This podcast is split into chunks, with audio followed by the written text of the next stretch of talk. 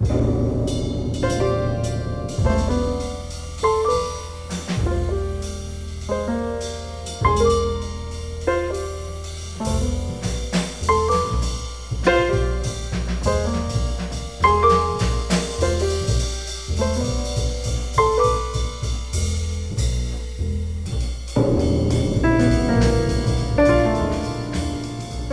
Velkommen til Jazzkonversationer. Jeg hedder Jens Rasmussen. Overfor mig der sidder som altid Frederik Lundin, og som altid der sidder vi i hjertet af København, i din lille øvelokale kælder. Mm. En af de små københavnske salonger, kunne man sige. Ja. Og øh, vi skal tale om øh, spændende jazz, nyere jazz, øh, og jazz, som peger tilbage i tiden i øvrigt. Der er meget stærkt øh, jazzhistorisk perspektiv på især den ene, men måske en vis forstand den begge to. Det vil jeg mene. Og øhm, det tog på hver sin måde ret bemærkelsesværdige udgivelser, synes jeg. Øhm, jeg synes også godt, at vi kan afsløre indledningsvis, at vi vurderer dem en lille smule forskelligt. De to Ja. udgivelser, vi skal tale om. Hmm. Den ene er jo altså Kamasi Washingtons øh, episke udgivelse, The Epic. Når jeg kalder den episk, så er det fordi, den har fået enormt meget opmærksomhed og fundet en masse priser og solgt en masse eksemplarer. Og det er med de øh, store armbevægelser. De meget store armbevægelser. Øh, eksempelvis fordi vi har gøre med en tredobbelt CD. Mm. Og den anden udgivelse, det er Asai Colliers øh, Cosmic Transition. Mm. Eller måske mere præcist, Asai Collier and the Chosen Few, som hans gruppe hedder. Ja. Øhm, den tredje af han, øh, udgivelser i, i hans navn. Og Man må sige, at de, de bruger store ord, ikke? Det, uh, Kamasi Washington udgiver uh, sit uh, debutalbum og kalder det The Epic. yes, Og, og Isai Colliers uh, uh, gruppe hedder The Chosen Few. Det, Ja. der, de sætter ikke deres uh, lys under skæber. det gør de ikke. Skipper bruger vi ikke meget her. Nej, det vil Vi sætter i hvert fald ikke lys under dem, Nej. kan man roligt sige. Skal jeg sige noget om Kamasi Washington? Ja, gør det. som jo altså øh, er et øh, stort, stort navn. Øh, fortjent kan man diskutere, øh, og det kommer vi også til, men, men man kan ikke nægte ham, at han har øh, øh, virkelig fået udrettet noget, øh, og har jo øh, altså øh, jo albuer med, med alle de store inden for øh, jazz og populær musik. Øh, man vil, de fleste vil være bekendt med, måske ikke vores øh, ikke vores snæversynede lyttere, men alle lyttere, mulige øh, jazzlyttere, men alle andre vil være bekendt med et fantastisk Kendrick Lamar album, der hedder To Pimp a Butterfly, hvor, hvor han spiller en, øh, en meget prominent saxofonsolo Mm. øh, rolle i, øh, i en af, et af numrene der. Altså nu er jeg jo så ignorantisk, så jeg heller ikke kender den. Er, er det, det er et nummer, han er med på? Ja, Eller, ja, okay. jeg, tror, jeg tror, han er med på et par steder, men, men der er et af numrene, hvor han, hvor det, hvor, hvor han har en prominent Ja. jazzplads, yes. Kan man roligt sige. Ja. Øh, jævnfør det, som vi talte om i forrige øh, program, som man, hvis man ikke har hørt det, så må man gå tilbage og høre det, men hvor, hvor- hvordan jazzen øh, finder indpas øh, ganske ofte i populærmusikken på Mm. mm. at få lov at tale sit eget sprog. Der, det er meget interessant. Nå, og han har spillet med og haft øh, omgang med, om man så må sige, mange af de moderne jazzmusikere, blandt andet pianisten Robert Glasper, som også er et stort navn. De har lavet en supergruppe sammen, Mm. som de kalder Ninth Wonder. og vi er ikke alene. Det er ikke, vi er forbi det syvende øh, vidunder, de syv vidunder. Det, det er vi nået helt til niende vidunder, ikke?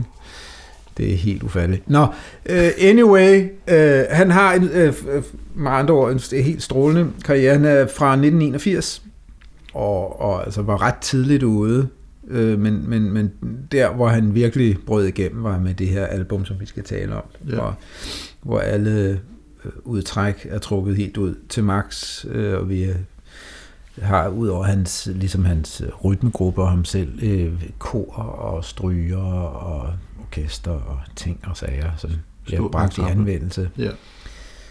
Øhm, albummet er fra 2015. Det er ikke hans øh, debutalbum, men det er der, hvor der virkelig, hvor han blev bemærket og, og udråbt til øh, øh, jazzens frelser, mere ja. eller mindre, på alle øh, de betydende øh, platforme. Mm. Jeg Ja. ja. tror også, de udgivelser, der er tidligere, dem havde han selv udgivet, og det kan der jo sagtens Ja. ja. komme god musik ud af, men det, men det bliver tit fremhævet i Epic, at, at den, den, den, hans debutplade på, et- på et større pladeselskab, Nemlig. ja. øh, og det har han jo tydeligvis haft øh, god glæde af. Ja. Hans anden album øh, fra 2018 hedder så, nå ja, Heaven and Earth, for ligesom at blive i de store ord. Øh, skal, han er jo, har jeg sagt det endnu? Det tror jeg ikke. Han er jo saxonist. Lad os få det med. Det er ikke helt uvæsentligt. Øh, og dermed også, altså også komponist og arrangør Ja. af egen musik. Ikke? Ja. Øh, hovedsageligt til nordsaxofon. Øh, men jeg husker det som, at han spiller alt saxofon på det der øh, Kendrick Lamar Okay. nummer. Hører. Yes. Ja. Øh, og de, som de fleste af os, der spiller saxofon, betjener jo en række Mm. for at øh, øh, kunne klare os i, På jobmarkedet. på jobmarkedet. Ikke? Ja.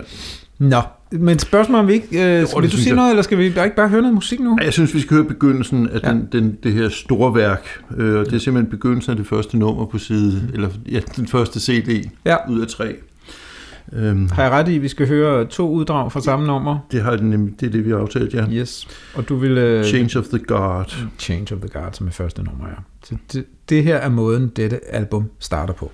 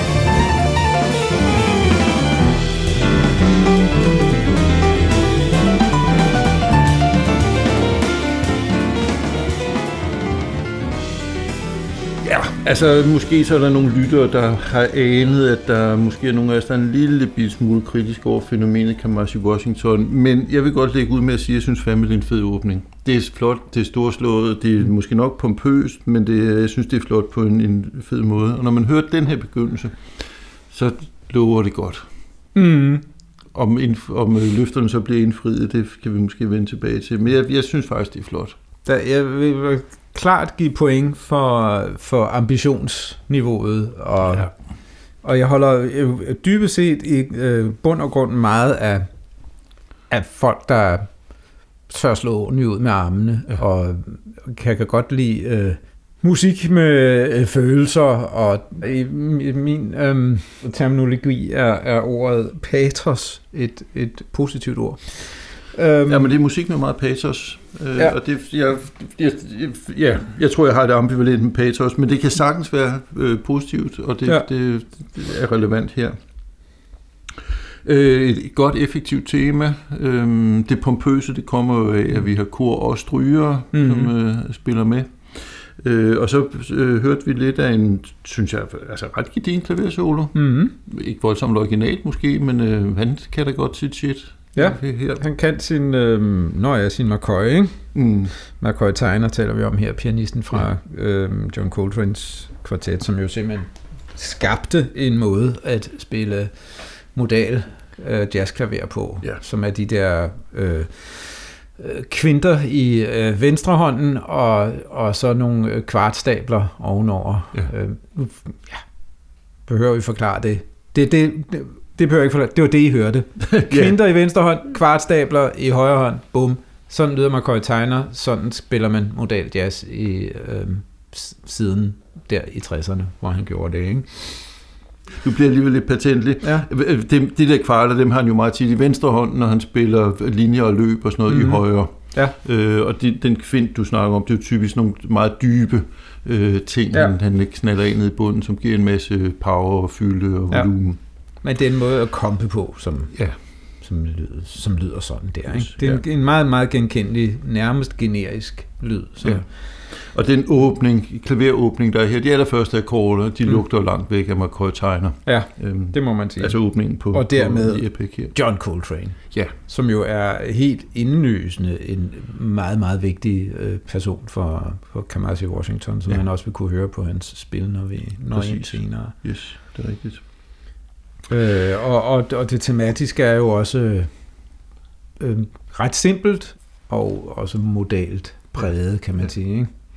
Vi spiller ikke rundt i funktionsharmonierne her. Det, og det giver sådan lidt en åben lyd, hvor der også er plads til, samtidig med at der bliver spillet voldsomt, øh, øh, ekspressivt og, og larmende, så er der plads til alle de ting, han kaster oveni, i- altså kor og stryger, ligesom, Mm. ikke? Ja. som, som ellers øh, det kunne godt mudre, hvis, der blev, hvis det blev for avancerede harmonistrukturer. Vi skulle ind over. Og det er hele taget ikke noget, han nogen steder opererer med Nej, svære harmonier, om man så må sige. Det er Nej. ikke hans ting. det er det ikke. Øh, skal vi ikke høre en øh, bid af, hvordan det lyder, når han, eller hvordan det kan lyde, når han spiller solo på sin øh, tenorsaxofon? Det gør vi. Det er samme nummer, vi Ja. hopper ind lidt senere, og så Ja. hører vi altså kulminationen af, af Washington solo på Vi taler jo om generelt, her. han fatter sig jo ikke i korthed. Altså, numrene er jo, det her er 12 minutter langt, ikke? Vi taler om igen tre CD'er. Øh, første disk, volume 1, hedder The Plan, og volume 2, disk 2, hedder The Glorious Tale, og volume 3 hedder The Historic Repetition. Så vi har altså en episk fortælling Ja. her i tre øh, dele. Ja. Og det nummer, vi er så i gang med lige nu, Change of the Guard, er altså i sig selv over 12 minutter lang. Og vi springer så nu ind øh, hen mod slutningen, hvor af, af Kamasi Washingtons solo. Ja.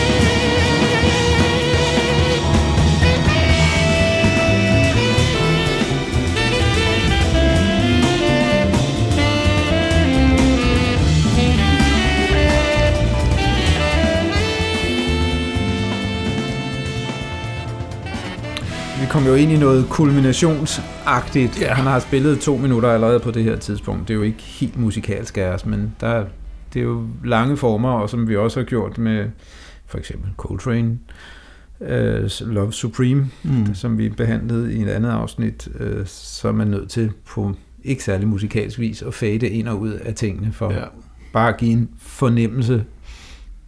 Jeg synes, denne bid giver et ret godt billede af noget af det, der er karakteristisk ved hans spil. Det må man Altså dels den her meget, meget tydelige Coltrane-arv og den her ekspressivitet, men jeg har faktisk også lyst til at sige ret enkelt. Altså det kan godt, Ja. være, det kan godt være, at han er vild, og det går hurtigt ind imellem, og der er lidt skrig og skrål, men, men, men det er alligevel på en ret enkel måde. Ja. Altså at sammenligne med originalen John Coltrane, eller for den sags skyld Pharoah Sanders, som jo også er en, en tradition, han trækker på, så har han jo en meget enkel spillestil. Ja, det, det er meget, det, og, det, og det er måske også det, der er min anke, at, at, øh, at det er for, hvad hedder, fundamentet er i, min, i mine ører for skrøbeligt. Mm. Øhm, og, og det er jo nok den hovedanke, jeg har, øh, hvis jeg skal have nogen. Men, men han har en øh, power, som, som jeg godt kan lide. Ja. Øh, og og jeg, jeg, i mine ører er Pharoah Sanders, som du lige nævnte, måske en større påvirkning, eller i hvert fald den, der det lyder mere af Pharoah Sanders ja, end af Coltrane, fordi Pharoah Sanders også spiller enklere og harmonisk mindre komplekst. Øhm, og så har han øh, vi hører på et tidspunkt... ekstremt ekspressivt. Ja, ikke? Der, der er det der, den der split tone effekt, som, ja. hvor, hvor, som det, ja, man kan sikkert gætte, når man hører, hvad jeg taler om, men hvor, hvor tonen flækker på en særlig måde, ja. som, som er noget, Sanders var rigtig særlig god til, og mm. som han har fat i lidt, i, lidt af her, ja. synes jeg. Så det er ret tydeligt, at det er. Og jeg synes også, hans måde at skrive på minder om, om en del af det Sanders, jeg har hørt fra mm. især måske 80'erne. Okay. Som også er sådan et forholdsvis simple melodi over et øh, forholdsvis modalt grundlag, ja. kan man sige. Ikke? Altså det der med saxofonspil, jeg, jeg får lyst til at spørge dig, som, som den øh, professionelle saxofonist, du nu engang er, sådan helt banalt. Altså er det særlig svært, det han laver her? Altså vil, vil man med, med det tenorsaxofonist, der nu engang kan og gør i dag, sige, at han var dygtig? Han er dygtig til at flytte fingrene, kan man sige. Han kan spille ret hurtigt, øh, og, og han kan spille, øh, i hvert fald her, øh, spille rent. Mm. Det ikke uvæsentligt. Det kan vi godt lide. Så langt, så godt, ikke? Ja. Og, og han har også meget godt fat i den der, øhm, øh, øh, hvad hedder det, netop den ekspressionistiske del af, af, af traditionen fra, mm. fra Sanders og Coltrane. Men det der, der nogen måske synes lyder som skrig og skrål, er det, er det øh, altså er I, er I ikke ret mange, der kan det i dag? Sådan? Ja, ikke helt så, øh, han, har, han har, har øvet sig på det okay. specifikt, synes ja. jeg, jeg kan ja. høre. Det er, ikke, det er ikke sådan lige at gøre. Der, hvor jeg synes, øh, øh, at, at der er problemer, det er hans harmoniske, altså det er harmonisk ret uudviklet mm. i mine ører. Ja. Øh, jeg vil nødt høre ham spille over funktionsharmonier. Mm. Øh, og, og melodisk heller ikke så interessant. Og der han gør nogle ting undervejs her, hvor jeg tænker, at det er godt nok nogle mærkelige toner, han vælger. Især mm. fordi, at det harmoniske øh, grundlag er så udpenslet af strygerne, der spiller mm. bagved, så der er et mm. bestemt sted, hvor, han, hvor det i mine ører lyder, som om han er harmonisk tonalt et helt andet sted end, ja. end resten af bandet. Så får han ligesom kunne være et ind igen, for, at han var fræk og... og Jamen, der er altså forskellige måder at spille ud på, som, øh, og, og Coltrane kunne jo spille alt muligt, der var i gåseøjne forkert, ja. uden at det lød forkert. Det er simpelthen måden, man går til det på, øh, samme, den melodiske sammenhæng, ja. øh, som, som gør den store forskel. Og der er, der er ingen tvivl om, at han har tænkt, at jeg spiller ud nu, mm. men det er godt nok en mærkelig måde, han gør det på. Ja. Og, jeg, jeg, og det er meget sjovt, at, at, vi, at det kom netop i det her mm. eksempel, fordi det ja, det, det er tydeligt der. Det går godt, og så pludselig går det lidt mindre godt, og så går det godt igen. Ja. og det er, det, og, ja, vi, vi har jo talt meget om, om hvorvidt vi skulle lave det her program overhovedet, ikke? fordi ja. vi har det blandet med Altså det er jo, med, det er jo første gang, at vi faktisk, det kan vi godt afsløre for ja. lytterne nu, ikke? at vi sidder faktisk og snakker om et album, som vi begge to faktisk ikke er særlig begejstrede for. Ja. Det har vi ikke gjort før, og, og det er også noget, vi har snakket lidt om, hvorvidt vi skulle gøre. Men når vi så valgte alligevel at tage den på, så er det dels fordi han trods alt har noget personlighed, han mm. repræsenterer mm. en, en, en markant strømning, øh, han appellerer enormt bredt, Øh, og jeg, jeg synes sådan set, at han, han, er, altså, han er et væsentligt øh, aspekt af, hvad der rører sig på, på den nye jazzscene. Mm. Øhm, og og øhm, for så vidt relevant at, at kende til og lytte på. Ja. Øhm, og han appellerer meget bredt, og det, det kan man jo bruge til forskelligt. Nogle vil sige, at han er kommersiel og sådan noget, men, men det er jo svært at kalde det her The Epic for et kommersielt produkt, fordi det, det er jo ikke sådan, at han sweet talker og spiller lækker slik her. Nej, men det han så gør, gør han jo alligevel på en meget lækker og slik måde. Ja, ja. Jeg, jeg, har, jeg har snakket med et par yngre mennesker nu, jeg tror sådan typisk i starten af 20'erne, som interesserer sig lidt for musik og interesserer sig lidt for jazz, og som har kendt til det her, eller et tilfælde, hvor jeg har snakket om det, så har de hørt Mhm. det efterfølgende øh, mødte det.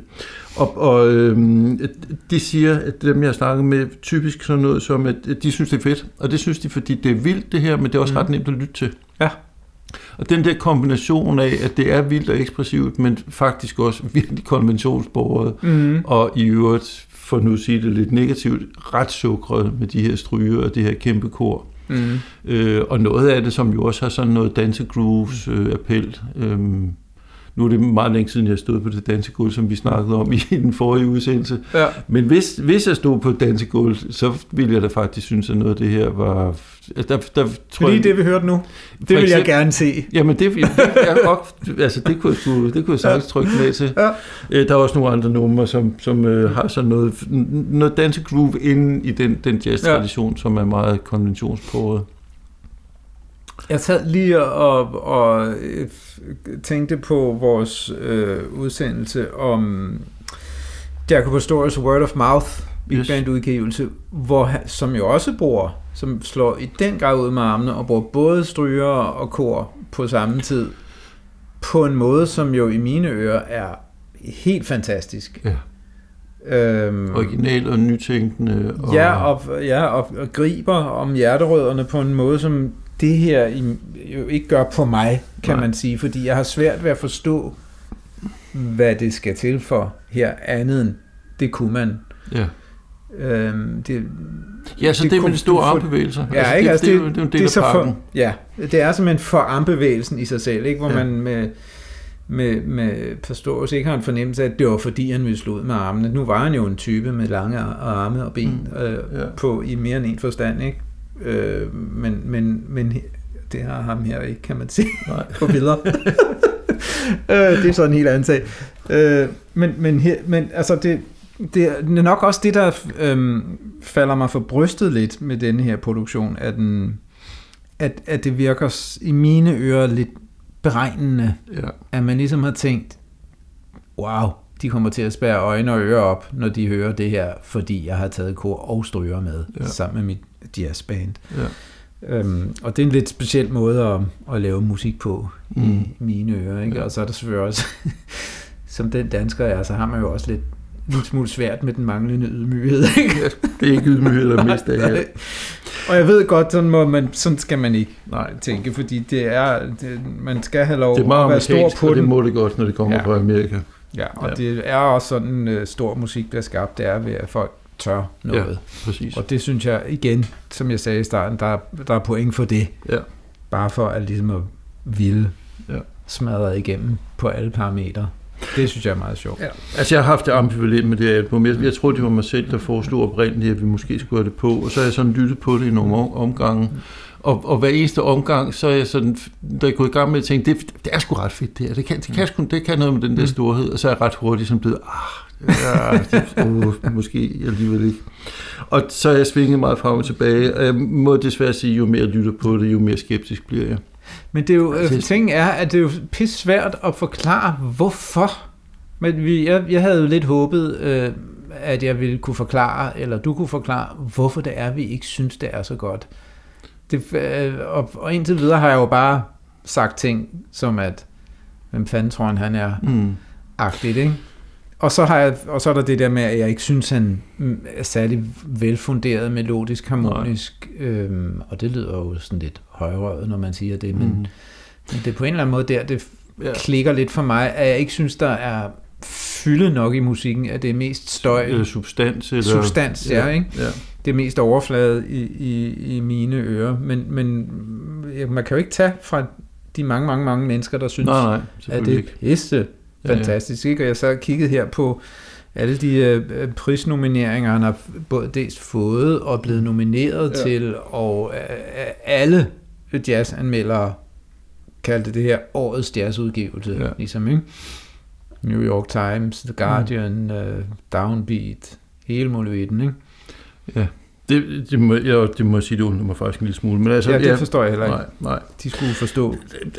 Altså i forlængelse af det, du siger, det her med at appellere bredt, altså jeg, jeg kan godt forestille mig, at der er måske specielt yngre mennesker, som er lidt fascineret af jazz, men måske ikke er så orienteret i det, som kan blive fanget ind af det her, og som ja. kan få lyst til at høre noget, noget mere, om ja. det så må sige rigtig jazz. En af de der unge fyre, jeg snakkede om før, som jeg har, som jeg har talt med om den, mm. øh, havde tidligere sagt, at han var interesseret i John Coltrane, men han synes simpelthen, det var for vildt, og det var svært at holde styr på, og mm. det var så, han blev bims i hovedet af det, det der ja. vilde.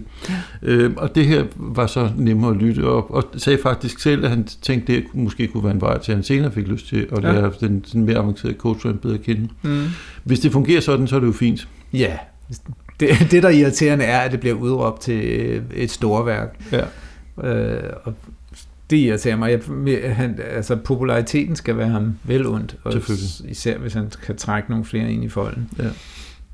Altså det der med, hvor, hvorfor vi ikke er så begejstrede, vi er jo selvfølgelig også i, blandt andet, eller delvis i, i, i afdelingen for smag og behag. Mm. Men altså jeg, jeg synes simpelthen, den, det, det her pompøse bliver svulstigt på en måde, som, altså, som jeg næsten faktisk synes er lidt dårlig stil. Mm jeg, jeg synes, det er helt vildt med tre CD'er. Altså, der, det, mm. der er slet ikke materiale nok til at, at lave så meget. Mm. Øhm, hvis, hvis det her havde været en eller måske to CD'er, hvor de havde samlet de bedste ting på, så kunne det godt være, at den havde stået skarpere. Ja. Generelt synes jeg faktisk, at, at øh, materialet er tyndt. Nu lige den her åbning, mm. synes jeg er flot, og der, mm. der, der, er, der er nogle, gode, nogle få gode kompositioner. Der er sådan lidt poppet vokalnummer, som hedder The Rhythm Changes, som faktisk har sådan lidt ørehængerkvalitet. Mm. Men ellers synes jeg, der er påfaldende mange kompositioner, som, som man glemmer igen med det samme. Ja. Altså jeg synes simpelthen, det materiale er simpelthen lidt tyndt. Så er der noget med produktionen, og der er vi måske virkelig meget i afdelingen for smag og behag, men, men der er sådan noget...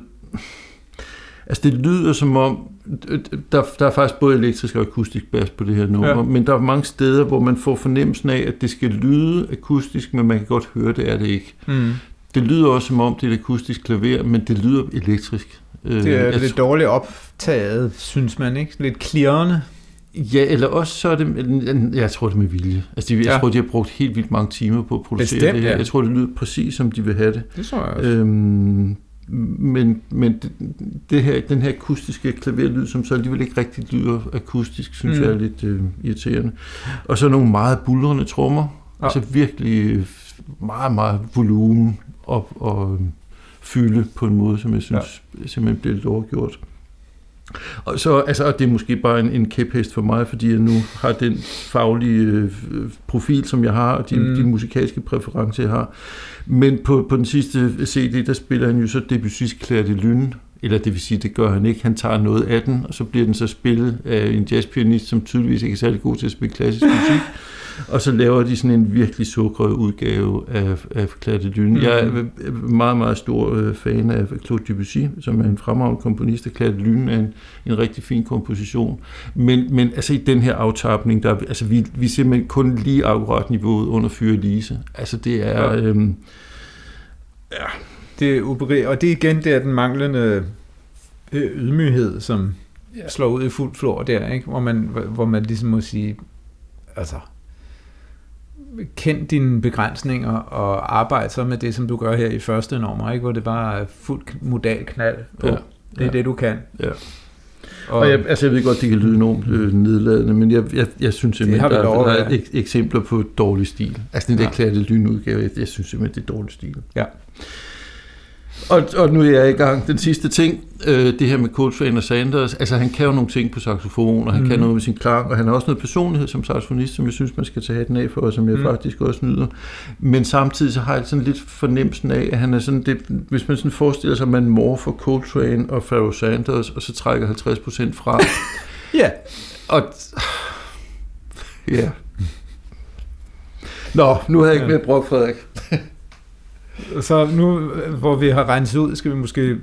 Det vi skal er at høre noget fra tredje del af, af storværket her, øh, nemlig øh, fra første komposition i tredje del, der hedder Rerun Home, som vi hører nogle minutter af. Ja.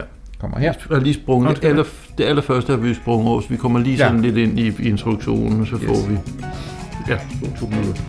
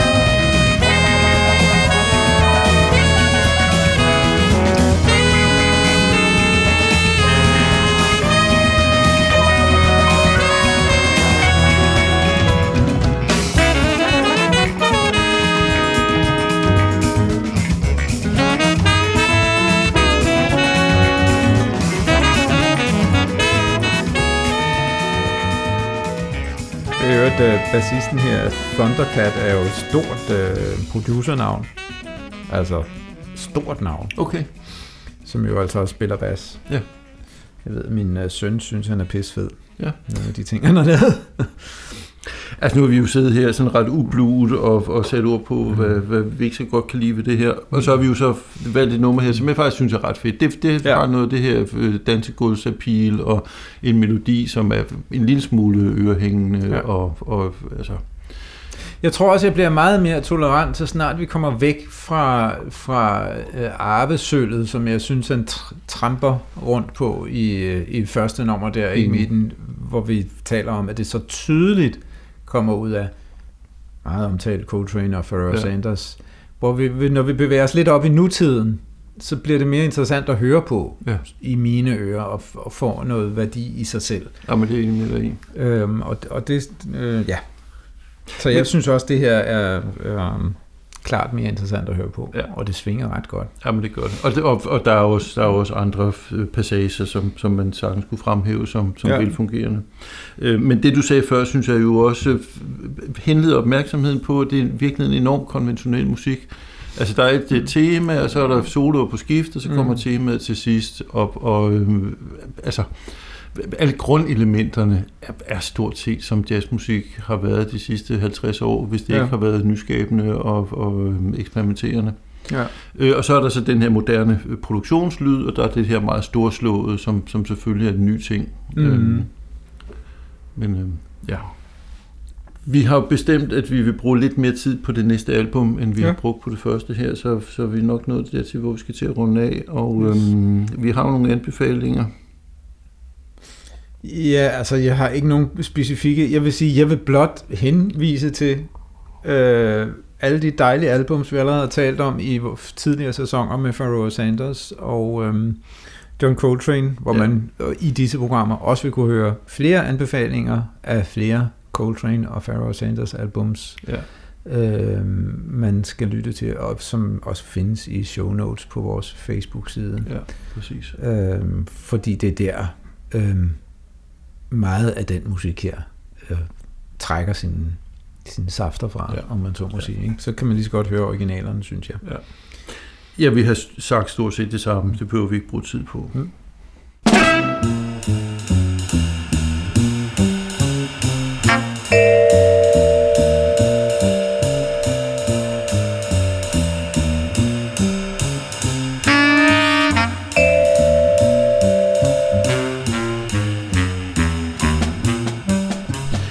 Ja, og så går vi jo videre til et album, som øh, har nogle lighedspunkter med The Epic, men mm. som også på adskillige måder adskiller sig meget fra det. Mm.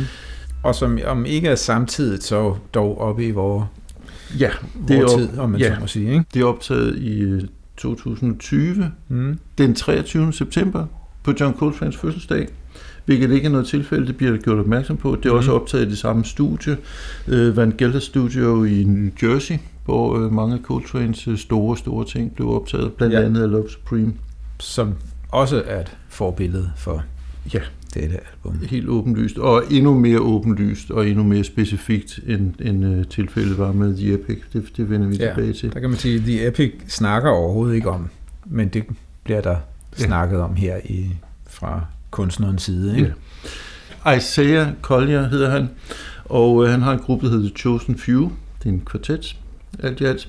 Og øh, Cosmic Transition, som det skal om i dag, er hans tredje udgivelse, øh, men den, som i særlig grad har, har fået enormt stor opmærksomhed. Ja.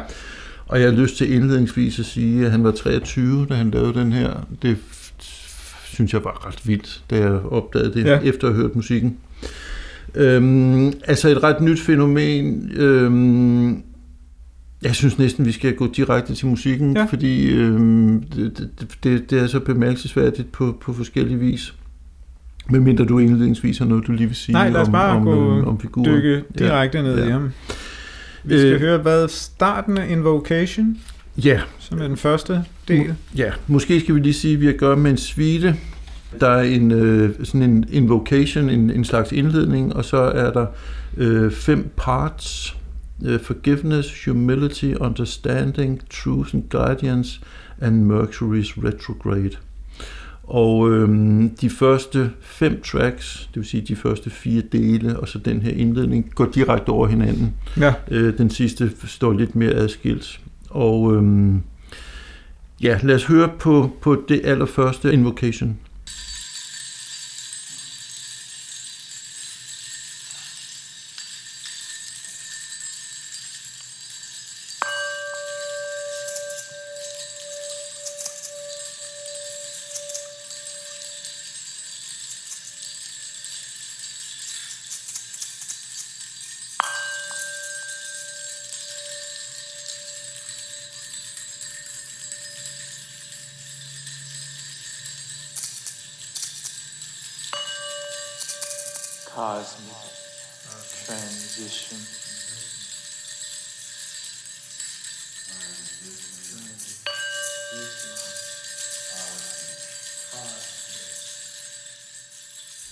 Det var jo ikke meget saxofon, vi hørte her. Der var ikke meget saxofon. Der var lidt klokker, nogle små gongonger og nogle øh, spirituelle ord. Cosmic Transition. Mm. Lidt øh, junglelyde, kan man måske sige. Det ved jeg ikke, om man må sige over dage. For lidt associationer til vand. Ja. Øhm, og så bliver der jo sendt et meget tydeligt sådan spirituelt signal her fra Ja. starten af. Øhm, Som vi også har hørt det på flere af de 60'er udgivelser, vi har talt om ja, og henvist til. yes. Øh, vi har ikke fået tjekket op på det, men jeg er ret sikker på, at den John Coltrane-plade, der hedder Ohm, starter stort set på samme måde. Og du nævnte øh, Interstellar Space, Som er den duoplade John Coltrane indspillet med Rashid Ali. Ja. som starter med et klangligt univers, ja. Ja. som, som er med til det her, dog uden øh, de, de spirituelle ord. Jeg synes måske, vi, vi med det samme skal hoppe ind i slutningen af den her indledning. Ja. Det her, det står på lidt tid, ikke så længe. Så kommer der en trommesolo, og efter den her trommesolo, så kaster de sig ud i det, som vi skal høre her lige om et øjeblik. Ja,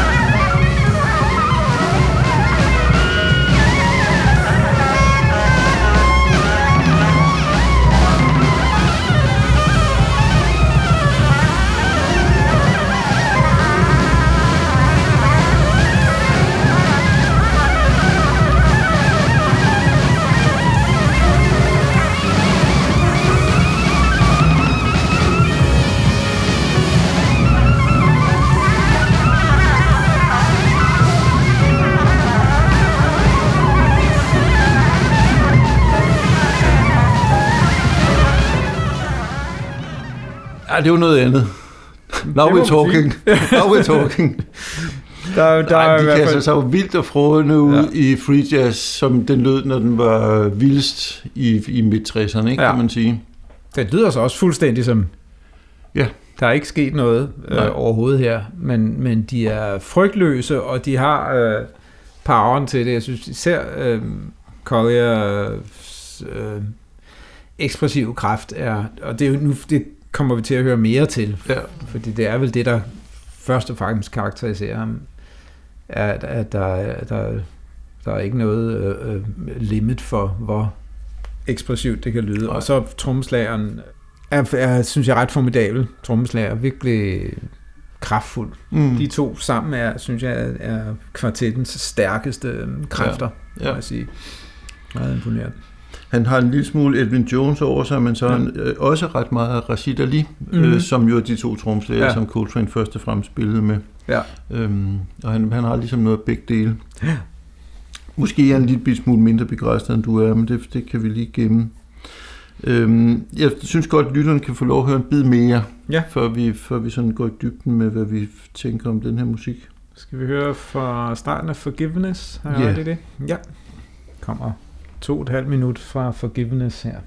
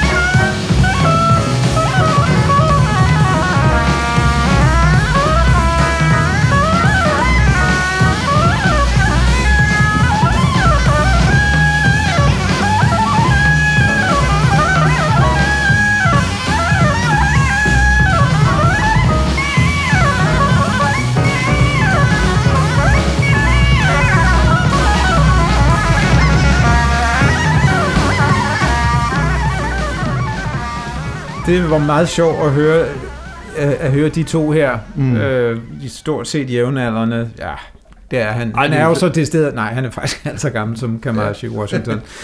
Øh, men man opfatter dem som unge, Ja, begge to, øh, fordi vi selv er midaldrende. fordi vi selv er tusse gamle, for at sige det rent ud. Øhm, men, men altså den yngre generation, ikke? og i hvert fald nogen, som ligesom er kommet frem øh, som øh, øh, traditionel, de traditionalister et eller andet sted, Ja. de tager fat i den samme tradition, øh, og, og, og spiller den helt, øh, øh, hvad hedder sådan noget, ja, øh, uforfærdet Mm. øh, og sådan som mere eller mindre som det lød. Her lyder det næsten endnu mere af Hvis du tænker på Love Supreme. Love Supreme. Ja. Og, og det, det vi lige hørte nu var jo musik, som på mange måder minder om det, vi startede med at høre fra Kamashi Washington øhm, med øh, klaver, der starter en rytme op meget i Michael Tyner-stil, og rytmegruppen kommer ind, og så kommer saxofonen ovenpå. Øhm, øh, men, men hvor det her lyder mere rigtigt i mine ører, og Mm. mere autentisk. Ja. Øhm, der er ikke, igen er der ikke den store øhm, altså ligesom melodisk øh, øh, fantasi øh, eller harmonisk øh, noget som helst. Vi er også i modalunivers. Mm. Mm. Men han har en anden evne til, i mine ører, at vælge de rigtige toner. Han har en bedre, mere autentisk øhm, time, synes mm. jeg, han er god til at time. Mm. Sin, den måde, han bygger op på, som jo er lynhurtigt, han går helt op i det røde felt med Ja. det samme, Ja. og derfra fortsætter han op over det, Yes. op i det hvidglødende, øh, som i sig selv Og, og er lidt, ja, øh, som i sig selv er lidt øh, imponerende. Jeg, jeg, jeg synes, det er åbenlyst musik med langt flere vitaminer. Altså, der er Mm. simpelthen mange flere detaljer og flere nuancer, og, og jeg, jeg lige vil sige, der bliver spillet mere. Mm. Øh, og så er der ikke den her store ladenhed, som, som der er på The Epic, og som man jo, altså, hvis man kan lide den, så er det jo fint, men, Ja. men øh, det, her, det falder betydeligt mere i min smag. Altså, jeg, jeg har faktisk lyst til at lave en lille opbremsning her, fordi det her det er jo musik, som nogen ville kunne argumentere for simpelthen er en kopi eller plagiat af Coltrane anno 65-66. Det vil jeg også sige. Øhm, ja, men jeg, Bare kald mig sådan nogen. Det og er så- argumentere nu for, så hvorfor for det ikke er det så. Nej, men det er fordi, det er fordi jeg vil hellere kalde det en hyldest. Ja. Øh, og det Det er, er fordi, det, nok. det, det er fordi, det er så eksplicit. Altså, mm. kopi og plagiat er der, er der noget negativt og uadresseret i, Ja. ikke? Og det her, det er i højeste grad adresseret. Det er og, det jo og, øhm, Det er en stor forskel. Ja, og, og øhm, altså han, han, han, han har jo simpelthen destilleret Coltrane 65-66 opskriften på det her album. Mm. Øh, Du nævnte lige, jeg, jeg tror du sagde, at du ikke synes, der var så meget ved det melodiske materiale. Jeg synes faktisk, det er en virkelig fin, og meget Coltrane-agtig, øh, øh, et meget Coltrane-agtigt tema, han har fundet på her. Ja, det, er ja, det er Øhm, lidt ukarakteristisk i mine ører, men det er nok smag og behag. jamen, jeg synes Jeg i tror også, det er noget at gøre med hans, de linjer, han spiller, men, men han er bare bedre til end Kamashi at, ja. øh, at vælge de rigtige toner, synes jeg. Men er du enig med mig i, at det tema, han spiller, er meget Coltrane-agtigt? Ja, det, ja, ja. Fordi det hele er det, så ja, Ja, det er yes. bestemt ikke, ikke Coltrane-agtigt. Nej. Det er jeg med på. Så altså, hvis, hvis man sådan lige skal ramse op, så kan man sige, altså hans egen spilstil, både på sopran og tenor, er jo simpelthen altså en til en øh, står på skuldrene af Coltrane. Ja. Klaverstilen, meget, meget tydelig McCoy Tyner inspireret. Ja. Nogle steder kan man måske tænke, at der kommer en lille smule Herbie Hancock, eller sådan lidt, lidt anden klaverstil ind, ind i retten, ikke? men det er virkelig meget øhm, Det skulle også være med mærkeligt. McCoy Tyner. Øh, så er der temaerne, som jeg synes er meget sådan Coltrane'ske. Ja. Øh, det modale går igen. Øh, indledningen her, det nævnte vi tidligere, lyder fuldstændig som indledning på Ohm eller på, Mm. på Inter- Interstellar Space. De gør også det på et tidspunkt, at der er en ret øh, halvlang øh, bass-solo indledning, altså hvor bassen er alene, Ja. og så får vi temaet senere. Det har Coltrane gjort adskillige gange ja. Med Jimmy Garrison. Ja.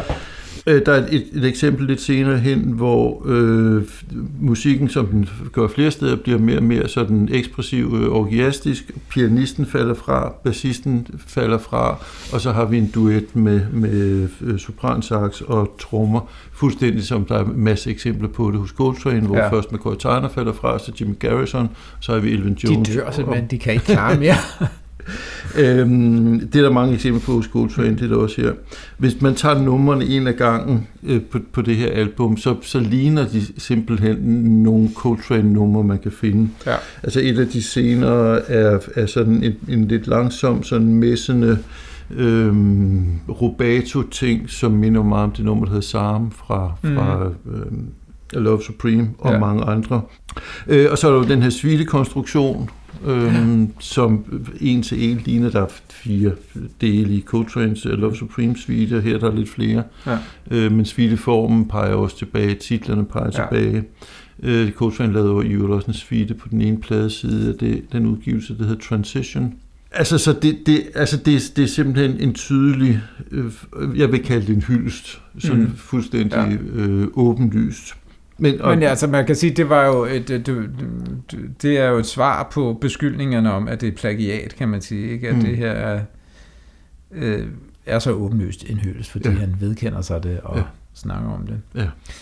Jeg og har- det er det, vi også sagde indlægsvis med den optaget samme studie på Ja. ja. Coltrane's fødselsdag. Og det, Ja, ja. og det er ja, ja. altså ikke bare, at, er det sådan, men det er noget, de gør opmærksom på som Ja. ja. sådan en ting. Det må man sige. Det, det er sjovt, jeg har øh, jeg gravet en lille smule i hans produktion og hørte hans øh, forrige album fra 2018, som er en helt anden sag. Der er ting, der minder om det her, men det er meget spredt fægtning med forskellige, så er der sådan et pop-agtige ting, og så er der noget, der er sådan jazz, sådan blues, og sådan lidt meget spredt, og lydmæssigt også meget spredt fægtning. Mm. som om det er indspillet på alle mulige tidspunkter og steder. Så det, det er øhm, bemærkelsesværdigt, at han har, fået, har, har kunne lave noget, som er så, så hvad hedder sådan noget, konsekvent. Ja. Meget, meget stilrent koncept ja her. det må man sige. Ja. Øh, og det, er egentlig faktisk ret imponeret af. Og så altså også hans, øhm, hans hengivelse, om man så må sige, som jeg synes, at det er der, han scorer størst point hos mig, at han faktisk har øh, hul igennem til noget energi. Øh, han, kan, han kan godt bære den der, for det er med ikke... Øh, det er ikke nemt at, at, at ligesom spille høj energi musik og, og, og også være i stand faktisk at holde den, både, Mm. både fysisk, men også Mm. instrumentalt. Ja. Og, og, og øh, måske især klangligt. Altså hans lyd. Han kan noget med lyd, som, Ja. som, som er ja, øh, nødvendigt for at kunne spille en musik, der ligger så tæt op af, af, af Coltrane's musik. Mm. Er han så som sagt ikke øh, helt... Jeg bliver ved at snakke om det harmoniske, som jo måske virker mærkeligt, når, når, øhm, når vi snakker modal musik, hvor man jo burde kunne klare sig med øh, enkelte skalaer fra kirketonarterne. Man burde kunne spille dorisk øh, hele tiden. Ja. Øh, men, men det gjorde Coltrane jo ikke, fordi han jo kom fra noget helt andet. Øh, så han havde jo, han kunne jo øh, kunne spille linjer, som så at sige, øh, som man kunne have sagt, sat alle mulige andre harmonier mm. Til, øh, hvis man ville. Øh, og som på en eller anden måde udsagde noget om et øh, alternativ harmonisk univers, end det, der lige blev spillet, som var meget åbent. Øh, nu siger jeg modalt igen. Øh, han havde en evne til ligesom at spille øh, noget, som spændte op mod, mm. Mod de harmonier, altså de linjer, han spillede, som, som meget få andre kan, må mm. man sige. Mm. Og øh, det synes jeg heller ikke, øh, øh, at Isaiah her øh, kan. Men han kan til gengæld det klanglige og det ener- Ja. og energimæssige. Ja. Og så kan han jo circular breathing. Han kan spille uden at trække vejret, havde jeg sagt. Uden at man kan høre, at han trækker vejret, hedder Ja. ja. Som jo også hjælper lidt med at holde Ja. energien oppe. Det er en god ting at kunne. Ja. Ja. Og vi snakker meget. Skal vi ikke uh, skulle Jo. høre noget musik? ja. Det næste uddrag, hvad har vi valgt der? Der har vi jo valgt at spille et stykke inde i øh, det, der hedder Humility, som er part 2 af den her femdelte suite.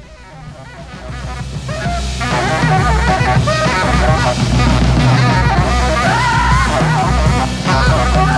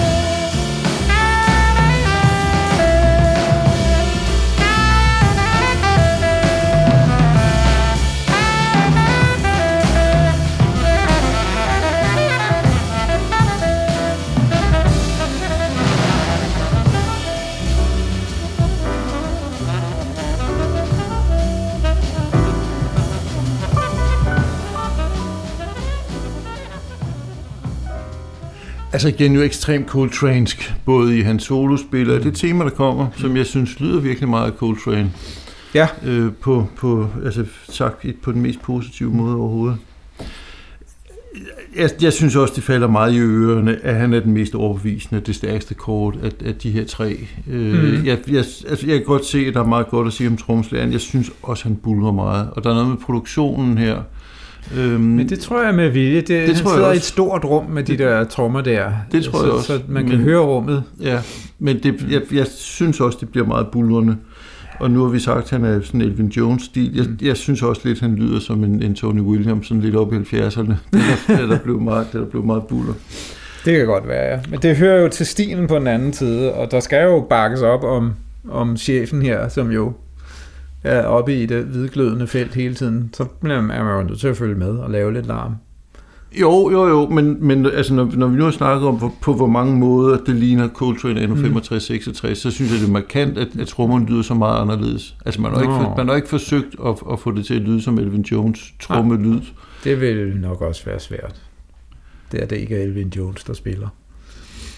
Jamen, det er lyden, jeg snakker om. Det er selve produktionen, ja. som er så... Øh, øh, nu har jeg sagt bulrende en masse gange, Mhm. men der er en, en enormt meget rum på. Ja, Meget øh, dybstemte trommer også, tænker jeg. ja, Øhm, lidt på samme måde som på, på The Epic i øvrigt. ja. Øh, Det, det er meget forskellige tromslager. Ja, men altså den her, sige, den ja. her meget storslåede, øh, meget, meget voluminøse trommelyd Mm. mm. er, er åbenbart en ting.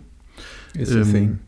Og jeg, jeg synes måske også, jeg må sige, at jeg nogle gange synes, at bassisten er en lille smule tung.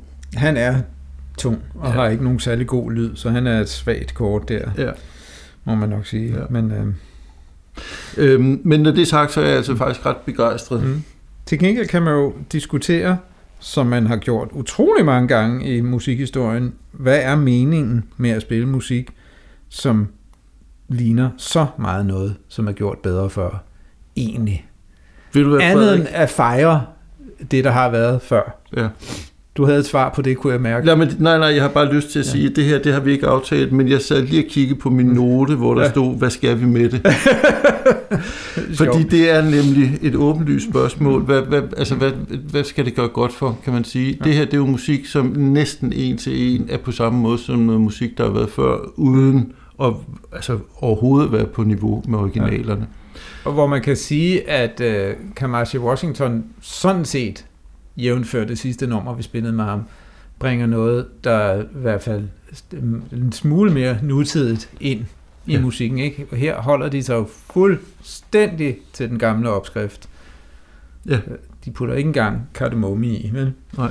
Det, og det, Jamen, det er rigtigt. Øh, og, det- og det betyder også, at for mig, øh, vil, udover at jeg på en eller anden måde meget godt kan lide det, jeg hører, så synes jeg et eller andet sted, øh, det er et album, der aldrig burde være udgivet, fordi det... Øh, hvad skal vi med det? Ja. Det, det fylder bare op øh, i, i, øh, i musikkens univers, som allerede er propfuld af musik, vi ikke mm. behøvede, øh, og, og som, som nå ja, tager plads på en eller anden måde, ikke? Øh, øh, på radiostationer og mm. i vores podcast, fra musik, som man måske hellere skulle bruge tid på. Øhm, til gengæld er det interessant, at vi kan sidde her og snakke om, hvad er der giver musikværdi. Ja.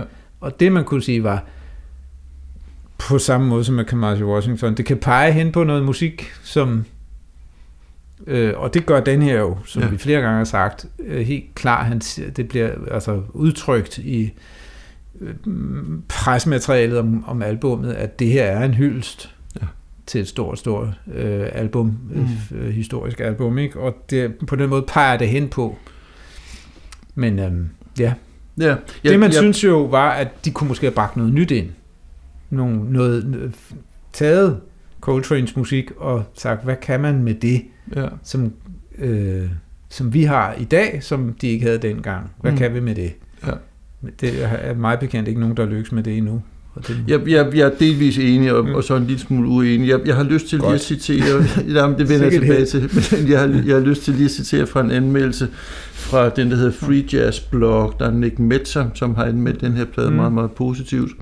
øh, og som skriver, They didn't make the trip to uh, kneel at the altar, they came to take up the torch and start new fires. Mm. Og det må jeg sige, det er jeg simpelthen fuldstændig uenig i. Ja, Der, der, der er simpelthen ikke nogen, nogen øh, nye bål her, nej. og der er ikke nogen, øh, hvad hedder den, torch, nogen øh, fane, nogen øh, fakkel, der Nej. bliver båret videre. nej. Det de gør, det er, at de øh, øh, kneel by the altar. Ja, Øhm, de leger, at de er.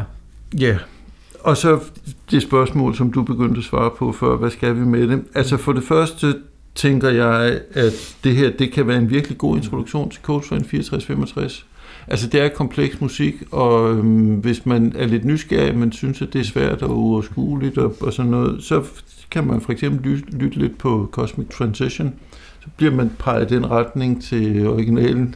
Jeg kan selv lytte, der Frederik sidder og laver de mærkeligste øjne. Jeg synes, at det ikke er nogen god Jeg idé. tænkte bare, jeg tænkte bare, hvis man synes, Coltrane er svær, så bliver det jo ikke meget nemmere.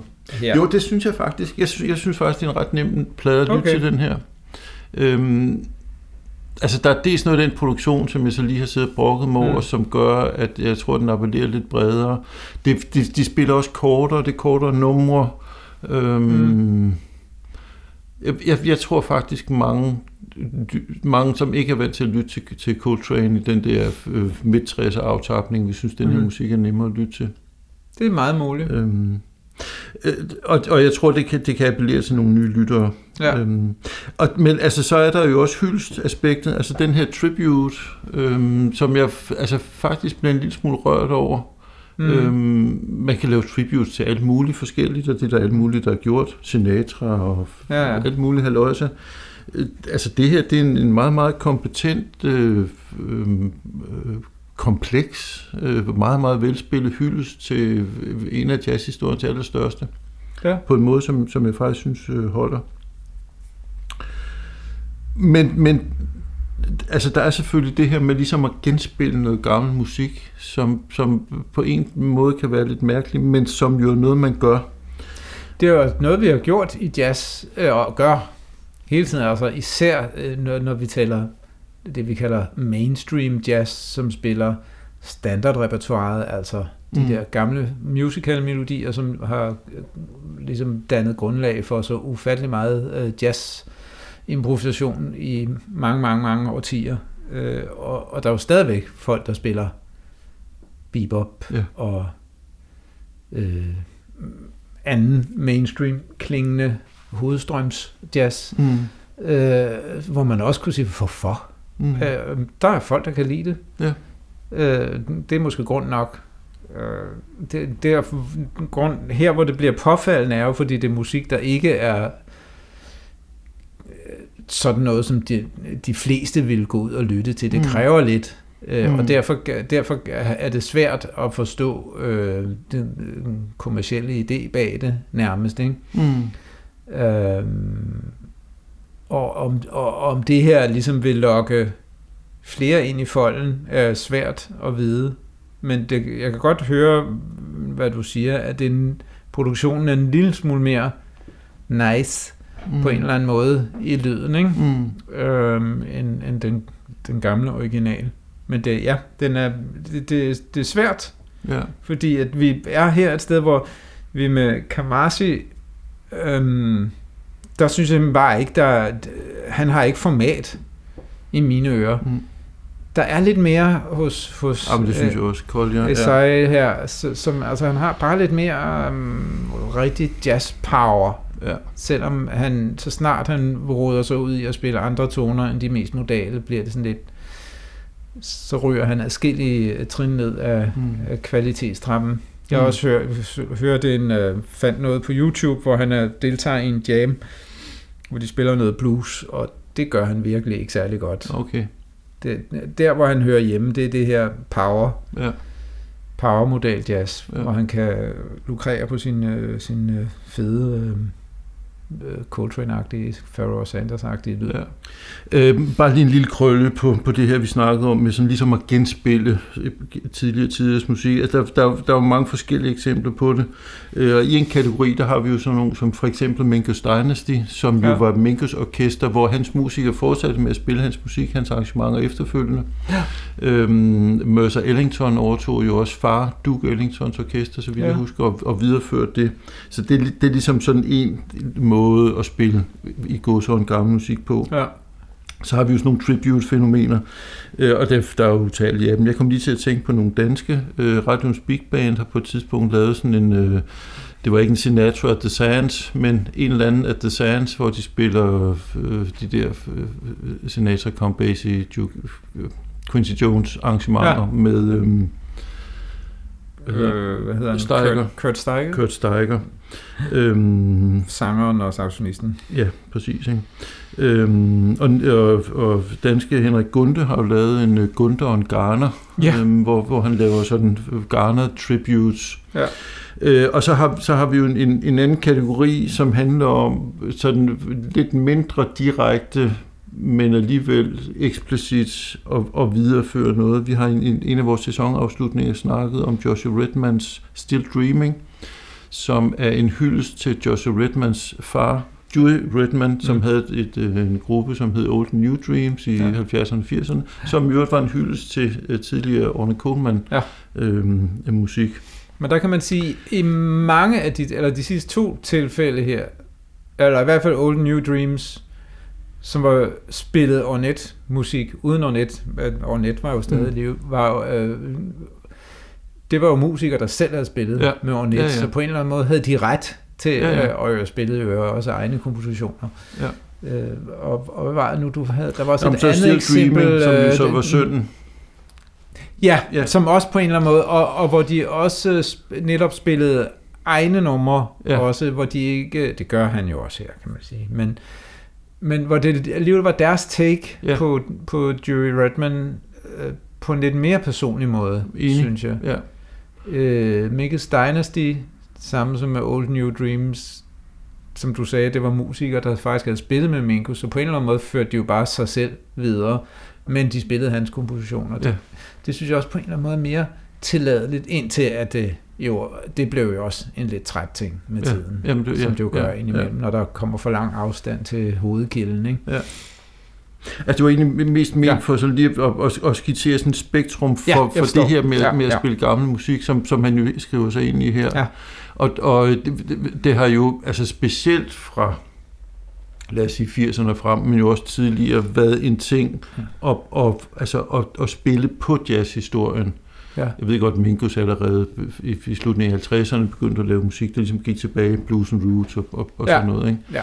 Øhm, men altså specielt med det, som nogen måske vil, vil øh, karakterisere som det postmoderne, at det ligesom blevet en ting, at man tager jazzhistorien op og gør mere eller mindre nyt med den. Ja, Øhm, og Collier her gør så meget, meget lidt nyt med den, øh, og det, det er ligesom hans måde at, at være i... i øh, hans måde at bruge, bruge jazzhistorien på. Ja. Nå, det var en, øh, en lille tangent, der kom ud af der. Lad os, høre, lad os lytte til det sidste eksempel på øh, musikken her. og her hvor vi, det var det, det du nævnte tidligere, som de også gør på I Love Supreme med en bass solo. Ja, og på mange andre. Øhm, Live at the Village Vanguard igen. Der er sådan, ja. en, jeg tror, 12, 13, 14 minutters øh, Jimmy Garrison introduktion ja. til My Favorite Things, tror jeg det er. Ja. Det er så ikke helt så langt her. Det er ikke helt så Du skal langt. lov for det, for det er ikke Jimmy Garrison. Øh, det, det, det er part 3, Understanding, vi hører lidt af.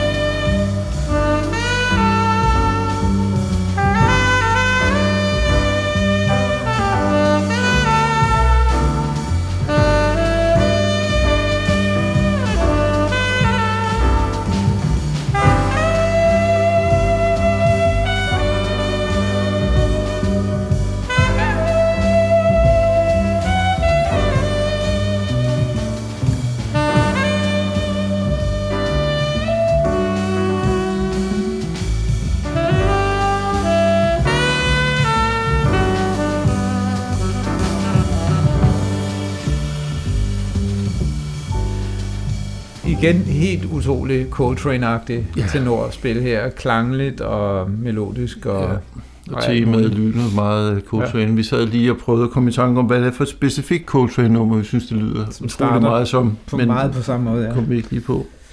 Det kan være, at vi kan få nogle bud på Facebook Ja. om det. Altså, der er jo også et andet take på det her. Nu har vi snakket enormt meget om, hvad vi skal med det, jazzhistorisk perspektivering og alt muligt sniksnak.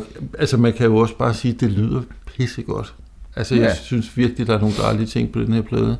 Jeg synes ikke, det hele er optimalt. Jeg synes ikke, øh, backhængen nødvendigvis er optimalt hele Mm. vejen igennem, men der er virkelig mange gode ting på.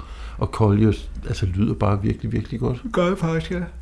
Øhm, og det, jeg, jeg tror faktisk, det var sådan, da, da jeg rigtig lyttede på den, og havde mig gjort mig alle, alle mulige overvejelser, både før og under, der sad jeg ligesom tilbage og tænkte, altså det er sgu god musik. Mm. Det synes jeg, det er. Øhm, Det bliver interessant at se, hvad, han- hvor han øh, går hen. Hvad det næste... Han har lavet en duoplade med trommeslageren her, som jeg har lyttet en lille smule til, men ikke har nået. men Så som jo kan er en så ret meget. åbenlys pendant til Interstellar Space, vi ja. Snakkede om før, som jo er. John Coltrane's duoplade med tromslæren ja. Rashid Ali. Vi bliver lidt Ja. i samme univers. Ja. Øhm, men øhm, han er jo, som du sagde, meget ung, så det kan... Det Altså han kan jo ikke blive ved de næste 40 år med at, lave Coltrane Nej, eller han hyldest. må, han må vel videre. Ja. Men, men der er noget... Øhm, ja, det bliver interessant at se, Ja. hvor det går hen. Jeg, jeg synes, det er et interessant fænomen, jeg synes, det er en interessant udgivelse, og jeg synes faktisk, at det er en rigtig god udgivelse med, Mm. med de forbehold, som vi nu engang har, har Ja. sat ord på tidligere. Øh, og den, den har min varmeste anbefaling til, til lytterne. Og jeg vil sige, det, det er en... Og det, Cosmic Transitions. Ja. Det, kan man selvfølgelig sige om mange albums, men den vinder virkelig ved, at man lytter den fra ende til anden, som sådan Ja. ja. en, en samlet ting. Og Ja. ja. den, den er ikke så svær, synes jeg faktisk. Øhm, Det er også noget med, det er ret alsidigt numrene. øh, Der, der er ret meget kontrast mellem de forskellige numre. Ja. Øh, Og relativt korte soloer, hvis vi sammenligner med, med originalerne, altså Ja. Coltrane og Sanders. Vi anbefalede sådan lidt løsligt i forlængelse af Epic øh, originalerne. Må ikke det er det samme, vi ender Det- op med at gøre vi- her er begge det to. samme her, ja. Altså Coltrane 1964-65, og for den sags skyld 66-67, øhm, der er virkelig meget godt at tage af. Det må man sige. For, og det, netop fordi vi jo typisk anbefaler andre ting fra samme tid, der ligner lidt, som vi synes, men det kan vi jo ikke rigtig. Vi kan ikke finde noget fra øh, 19, øh, 2021, som øh, den er jo udgivet i 21. Så Ja, er det ja, forstået. optaget Indspillet 20, 20, ja. udgivet i 21, Yes. yes. som, som ligesom øh, giver et andet bud på, hvordan øh, Coltrane-agtigt jazz skulle være. Så gå tilbage til originalerne, Ja. hvis man har mere den slags. Yes, præcis. Vil du sige lidt øh, få ord om øh, de næste, den næste udsendelse, som vi jo sådan set allerede har... Du kom øh, til at nævne, ja. at øh, vi laver, øh, vi hylder en stor, stor øh, musikpersonlighed, der døde øh, i år her i 2023, øh, som, som vi sådan set allerede har hyldet, men nu hylder vi ham endnu mere, fordi vi har jo haft øh, flere afsnit, hvor vi har talt om denne store yeah. saxofonist og komponist og orkesterleder, Ja. som vi nu vil lave en dobbelt Tribute. til, Ja, som man kan høre. vi vil svælge, Ja, svælge i hans fremragende musik. det vil vi. Øhm, Fra den lange, lange karriere. ja. Det glæder jeg mig til. Det gør jeg også. Men øh, tak for denne gang i første omgang fra Jens Rasmussen. Og for Frederik Lundin, der siger på genhør.